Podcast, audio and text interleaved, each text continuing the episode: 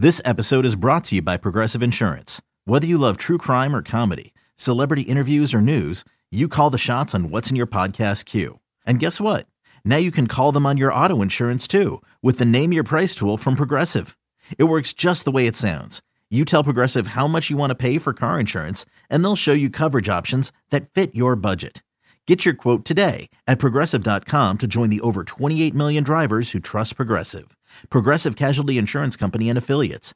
Price and coverage match limited by state law. I'm Alex Rodriguez. And I'm Jason Kelly. From Bloomberg, this is The Deal. Each week, you'll hear us in conversation with business icons. This show will explore deal-making across sports, media, and entertainment. That is a harsh lesson in business. Sports is not as simple as bringing a bunch of big names together. I didn't want to do another stomp you out speech. It opened up so many more doors. The show is called The Deal. Listen to The Deal. Listen to The Deal on Spotify. We've got our take cannons loaded and ready. Absolutely dominant on deep routes. Absolutely dominant on short routes. The boys are back, baby. Excellent separation against man coverage. This is Reception Perception, the show. Yo, what's cracking, everybody? James Koh, Matt Harmon here with you. You're listening to Reception Perception, the show. As we are in the offseason, I guess the offseason for us, the postseason in the NFL. Matt Harmon, how are you feeling today, pal? Feeling great. I think we got an incredible weekend of football. The Monday night game ended up being a bit of a one-sided affair, but I think it was true. It was incredible from a narrative performance. It was incredible from a Kellen Moore, Dak Prescott performance. So there was a lot of fun parts to watch about Monday night. But overall, I mean, even if some of the results look a little lopsided from like even the Seattle 49ers perspective, which I know we're not going to talk about that game, but like that was close in the first half until the 49ers just like unleashed the dogs. They began the onslaught. So I've often thought that, I guess this is maybe like a heat check on my own take, because I typically think like divisional round is the best weekend of football, and uh-huh. It is theoretically the best teams. Like we got some of the riffraff out this week, but again, calling the riffraff, like Miami, the riffraff, the AFC 7th seed, the final seed in the AFC, calling them the riffraff. They took the Bills down to the wire. Seattle, I think, put together a pretty decent effort there. In the NFC, obviously the Giants, a wild card team that people were talking trash on, they end up pulling the theoretical upset there in Minnesota. So right. I don't know. I've been anti adding extra teams to the playoffs, and I've normally been a divisional round purist, but I think the amount of football, the onslaught of football this past weekend was pretty awesome, and all the games ended up being really fantastic in my opinion.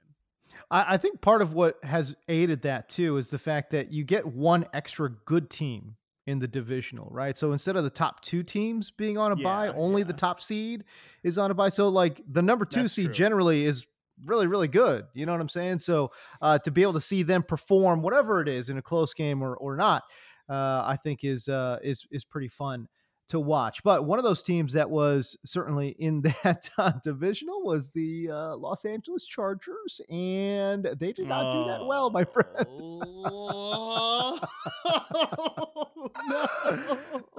They jumped out to a 24-0 lead, and my wife was like, 27-point lead. And my wife's like, oh my God, this game's awful. And I was like, babe, just wait. Hang on. Hold up.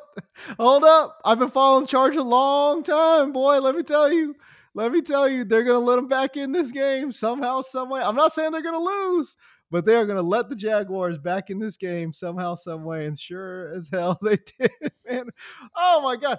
Unbelievable choke job by the Chargers. I even tweeted it out that there is not a Chargers fan in existence that was comfortable with that 20-point lead going into halftime.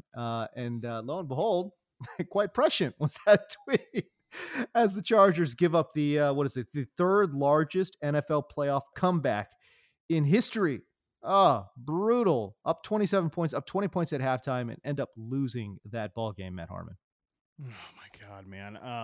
I just the words of Austin Ekeler on the podcast with me all year, you know, the other show I do, we're in the back of my mind, you know, and he was saying we've not had like any easy ones all year, you know, even towards the end, really even towards the end of the year, you know, some of the, like that game against the Colts, they probably could have blown them out a little bit better than they did. You know, basically the week 17 against the Rams was really the only time where it's like that was a very comfortable, easy, nice win for the LA Chargers. They had been in close games throughout all year. And, you know, just when it seemed like, okay, they've got themselves an easy one here in the biggest of spots, 27-0.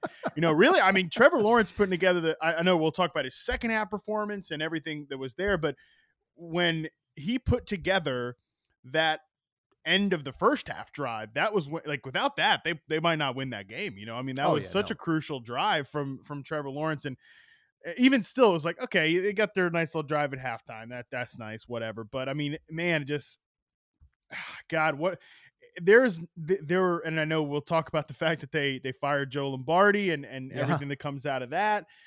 But that's an offense all year, and there's a reason they don't close games out, because they're not built to close games out. You know, they're not a Tennessee Titans team, or, you know, one of these teams, not even like Dallas Cowboys. Like, you know what?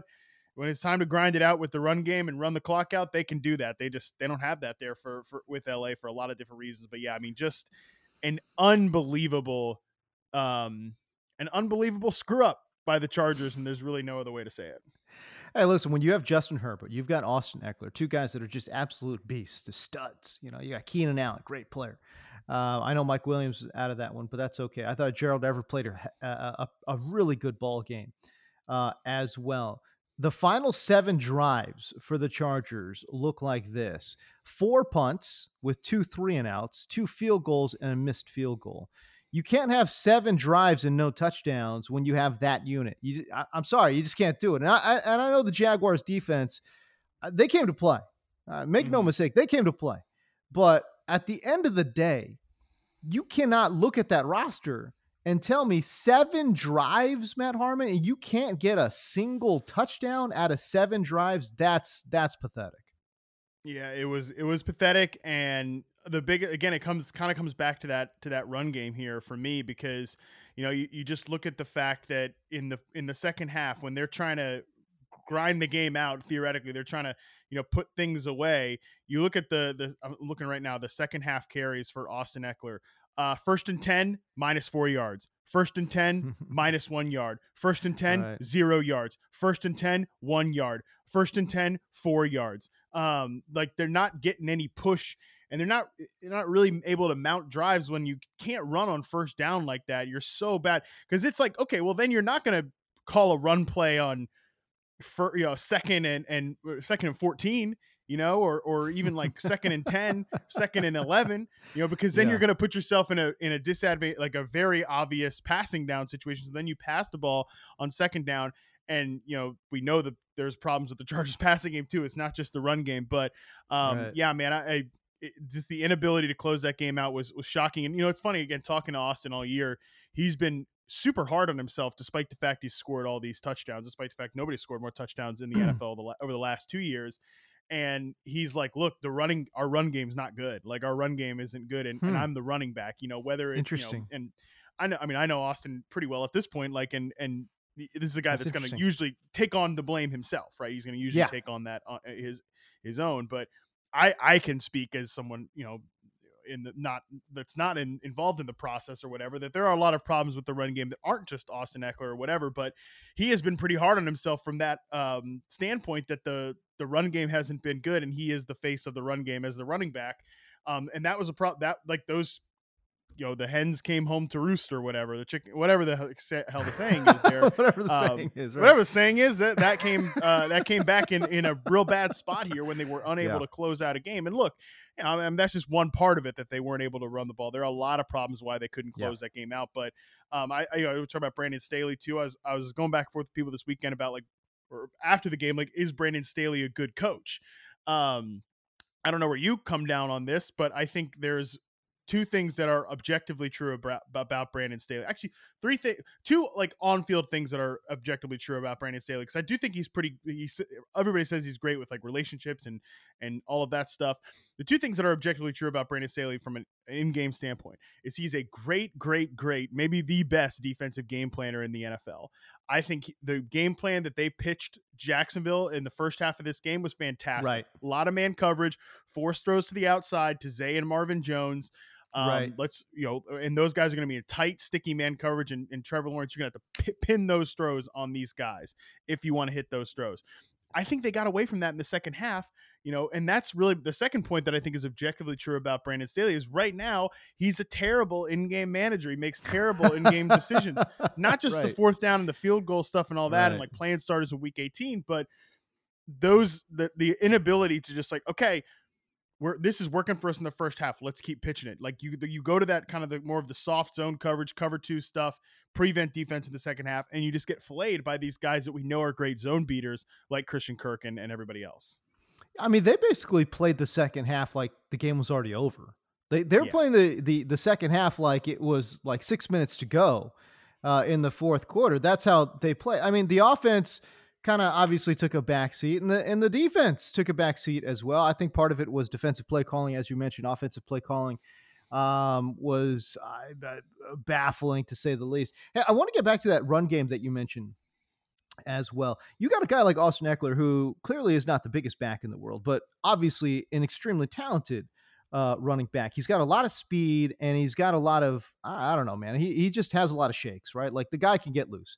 But you got to create space for him, because it's not like this is a guy that's going to be able to kind of, a gap, gap scheme type stuff where it's just like, all right, let's follow fullback into the hole and come out the other side, right? Like that's not his game. He can do it. I'm just saying that's not where he's special. He's special on the outsides, right? And for me, the Chargers are about league average when they, in terms of percentage of run plays that go to the outside, okay, outside the tackle box. They ran about 52% of their running plays to the outside, which is about league average. To me, when you have somebody like Austin Ekeler, and actually I'm surprised Brandon Staley coming from that Rams background, and McVay runs so much outside zone, I just don't understand it. It should be, every run should be an outside zone run if it's going to be Austin Ekeler. You know what I mean? And maybe you mix it up like, Shanahan has done in San Francisco with an occasional gap scheme here and there. But I think it starts outside zone. But for me, I think when I watch the Chargers play way too often, it starts trying to run that ball between the tackles. Yep. I think that this is something I've heard the last few years. And I think this is probably not like insider stuff. I think this is generally known as a fact, is that when Brandon Staley got this job with the Chargers, he really wanted to hire somebody from the coaching tree, like this McVay coaching tree, but I'm Alex Rodriguez. And I'm Jason Kelly from Bloomberg. This is The Deal. Each week, you'll hear us in conversation with business icons. This show will explore deal-making across sports, media, and entertainment. That is a harsh lesson in business. Sports is not as simple as bringing a bunch of big names together. I didn't want to do another stomp you out speech. It opened up so many more doors. The show is called The Deal. Listen to The Deal. Listen to The Deal on Spotify. At that point, coming into the 2000, it was coming out of 2020, right? That was Justin Herbert's first year. 2021 was his second year. So but everybody wanted to hire. Basically, everybody wants to hire somebody off that tree. So after striking out, he kind of landed on Joe Lombardi, who, and sometimes this can be really good when you go off the friends and family program. We'll talk about the Giants. Right. They're a great example of going away from the friends and family program and how that can be great. But at the same time, you don't really. I don't think this offense with Joe Lombardi and again, obviously at this point we know he's been fired, so it's old news or whatever, but I don't think that they run that system at all. And I don't think that I don't think Staley ever really wanted to run this type of offense, but he ended up with a guy who'd called plays in the NFL before, back in Detroit, comes off a successful coaching tree with Sean Payton, stuff like that. But it just has never seemed to really fit the personnel. No. And I think that's true with Ekeler, and I definitely think that's true in the passing game as well. So the passing game, I think, for Joe Lombardi and Charger fans everywhere celebrating the fact that Joe Lombardi is gone. Let me just say two things about this whole Lombardi firing. One, it's that when they fire the OC, I don't know, Matt, to me, that is an indication that Brandon Staley is actually safe. Yep. And yeah, I tell you what, I think the biggest, one of the biggest talking points after that big comeback win for the Jaguars and you know, the loss for the Chargers was that, oh, Brandon Staley's done. Right. Because again, you're talking about some pretty high profile coaches out there that are very interested. Sean Payton comes to mind, of course. Sean Payton, very interested in this Chargers gig, especially with the quarterback that they have there for the Chargers. So I don't know, when they fire Joe Lombardi the way they did, to me, that indicates that Brandon Staley is actually safe. And I think Charger fans are like, oh God, no. Yeah. I think you're right. I think at this point, I expect Brandon Staley to stay. And usually that's the first thing that you start doing is when you have a disappointing season like this. And look, the Chargers made the playoffs. That's great. It's still a disappointing season for it to end this way. And for most, like, it was not a smooth ride. And I'm actually glad that they're making some sort of changes, because there is definitely a world where you could sit there and say, look at the injuries we dealt with and all that stuff. Let's just run it all back next year and try to do it one more time and hope we stay healthy. Well, number one, hoping you stay healthy has never worked for the LA Chargers at any point during their existence. Never. Golly. But secondly, I do think that Staley is looking at this and saying this. Again, this is probably not the offensive coordinator that I dreamed of getting when I got a head coaching job. I probably wanted to pluck somebody from that tree. You know, we'll see who they interview. You know, there are guys like Mike LaFleur is available. He obviously comes off that coaching tree. Him and the Jets have parted ways. You know, he could still be a great fit. He could try to pluck somebody from the Rams. I mean, shoot, the Rams get picked dry every year of coaches. We're talking about Staley. That's obviously where he came from. Although right. McVay's back, so maybe that's not the case. But again, I think that the personnel really never fit this offense. I think back to the last time I was talking about this with Andy Behrens this morning, that like the last time that Joe Lombardi was offensive coordinator was with Matthew Stafford in Detroit. Matthew Stafford in 2015, Lombardi's final year calling plays there, had a 6.45 air yards per target figure. And that continued into Jim Bob Cooter. Remember our guy, Jim Bob Cooter? Oh, yeah. Cooter took over.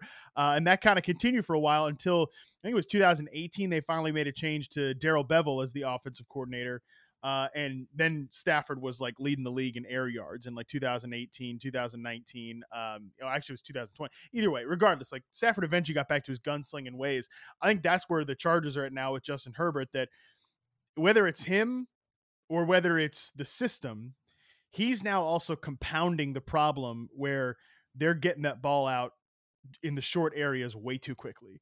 And that's kind of, it's really hard. Football is always hard to parse out, like who's at fault or what's the primary thing. And it can be a lot of like, both things can be true here, because I definitely think that the offense was getting the ball out too fast, you know, was too focused on those checkdowns, those short throws, stuff like that. But man, I mean, the receivers are a problem as well. I love Keenan Allen is an elite route runner. He's a great player, but we know what Keenan Allen's game is. Keenan Allen ran like a 4.7 coming into the league. By the way, he's been in the league for a long, long time now. What do you think Keenan Allen runs right now in a 40? Dude, if I had to guess, probably like a 4.75 or something crazy, dude. No, I'm disrespecting. No, I'm disrespecting. We ran a 4.7 when he came into the league, you know, and that was. Like a decade ago. I know. I think he was a little banged up in that process, though. I feel like he was coming off of an ankle surgery or something. I don't know. Yeah, anyways, right. Yeah. I think no, that's disrespect, dude. I think he could actually run like a 4.65. That's what I think he could actually legitimately. Either way, that's your top receiver, and we know what his game is. His game is separation, it's route running, and it's in like he can rip it deep sometimes, but he's not like a speed type of player. You're not sitting there saying like, no. We got to back off coverage on Keenan Allen, you know, that type of stuff. And then you talk about Josh Palmer. People know how I feel about Josh Palmer. Josh Palmer's like a whatever number 3 receiver. And he's another guy that's a short possession player. And then you talk about Mike Williams, and I know Mike Williams didn't play in this game. And it was almost kind of driving me nuts that like people are sitting there saying after the game, like, well, Mike Williams would have been nice to have Mike Williams. Like, who do you guys think Mike Williams is? Like, Mike Williams is a good player, but he's not a number one receiver. It's not like they didn't have, you know, like Devontae Adams out there. Like Mike Williams, by the way, is a downfield threat because he's a contested catch player, but he's not giving you a lot of big, wide open windows in the intermediate and downfield game. So, and I've been a guy who's defended Mike Williams before, but I think now we've almost like jumped the shark on the Mike Williams stuff a little bit here too. So, okay, the Chargers got pass catchers have a lot of names, but I think there's a lack of, again, speed and separation, downfield stuff there. But then that brings you to the third thing here. I think Herbert has got to, like, you saw it in that game, man. His eyes are moving. His eyes are like, not open, check down, not open, check down. Austin Ekeler didn't catch a billion passes this year for no reason, right? That's true. Like, right. He's gotten to that check. He's gotten his brain like ticking through those progressions too fast, not waiting for things to come open. And it's not because he doesn't want to get hit. It's because he doesn't want to, he doesn't want to make mistakes. He doesn't want to throw interceptions and stuff like that. So I don't know. It's almost just like a complete, I don't want to say like the Chargers offense is starting from square one or anything like that, but they are certainly restarting here. And I think everybody's got to tweak a little bit here with what's going to happen in LA next year. You know, I think the team speed we've talked about the team speed being a problem for the Chargers for a very long time, but I also kind of look at the box score too. And to kind of hammer home this Lombardi offense and how everything is so short and underneath, you got to understand 15 out of the 43 pass attempts for Justin Herbert went to tight ends. I'm sorry. And look, Gerald Everett and Parham, look, they had good games. Okay. They did, but I'm just saying, like, I'm sorry, you can't run this offense, arm Justin Herbert. You can't run 15 out of 43 attempts through your tight ends. It just, that doesn't make any sense to me. I mean, you do that, the defense kind of sort of wins, if you know what I'm saying, you know, mm-hmm. Like, come on, man. Like, you got to stress these guys on the outside. You got to stress them downfield a little bit. And you know what? And ultimately, that's going to give Keenan Allen some running room too. When the space clears out, let this guy get on a slant and let him go. You know, this is what we see with other productive wide receivers when they catch these short underneath routes. Sometimes they have a little bit of a runway to pick up yards after catch, and what ends up being a short pass could be a long pass. Because of the catch and run. And you just don't see the catch and run in this Lombardi offense at all, because way, way too often guys are coming back to the quarterback. Yeah. And man, it is impossible to pick up stick, baby, come back route. Let's go. Those hitches. Oh my God. I just don't want to see that anymore, man. And so I'm happy the Chargers moved on from Joe Lombardi. That being said, I think it was, as you mentioned, a compounding problem. One, I tell you what, when your check down's Austin Ekeler, it's not a bad check down. It's a pretty good check down, man. And the lack of team speed. So I'll ask you this, Matt. In the draft, in free agency, where do the Chargers kind of sort of need to fix their offensive woes? Not in free agency. Have you seen the free agent receivers coming up here? I mean, the top two guys are probably going to be Juju Smith-Schuster and Jacoby Myers. And I love Jacoby Myers, but that's not for the LA Chargers. No, not for the LA Chargers. You know, the best like downfield receiver is probably like DJ Chark, and he's more of like in the Mike Williams variety of downfield receivers than right. You know, like a big body X that's going to go up and get it. So I think they will have to look to the draft. Even the guys that I think might be like on the trade market, like, you know, DeAndre Hopkins, we know he's going to be on the trade market. That's not really what I'm looking for here. Mike Evans, I think he could end up on the trade market. I love Mike Evans, but I don't think that's what you're looking for here. Then you've got like Mike Evans and poor man's Mike Evans with Mike Williams over there. So a very poor man's Mike Evans, by the way. So I think that they're looking for youth. They're looking for speed in some sort of variety there. And your point about like the route combinations is so well taken. And again, just the way teams are going to defend an offense like this is you're going to squat. You're going to squat, right? Like, I think back to the first episode, one of the first episodes of this podcast, when we talked about the Dallas offense in week one against Tampa Bay Buccaneers. Feels like 1,000 years ago now based on what happened last night. But remember, they were just squatting on all those routes because they didn't respect receivers like Semi Fehoko and Dennis Houston, our guy, right? They're not respecting the speed. And that really was a problem for the entire passing game. That's been a problem for the passing game for the Chargers all year. Think about like the 49ers, man. Somebody catches a ball for the 49ers and there's no one within like 10 yards of them because they're spacing out, they're stretching out, the spacing's good in that offense. Miami, right? Like not again with Skylar Thompson there, but at different points during the year, Jalen Waddle's catching a ball in the middle of the field on a seam route or a deep post, and there's nobody close to him, man. Right. The Chargers need both route combinations like that, and they need players like a Jalen Waddle type or a Deebo Samuel, Brandon Ayuk type that's got a little pop to him. They need both of those things to take this offense to the next level.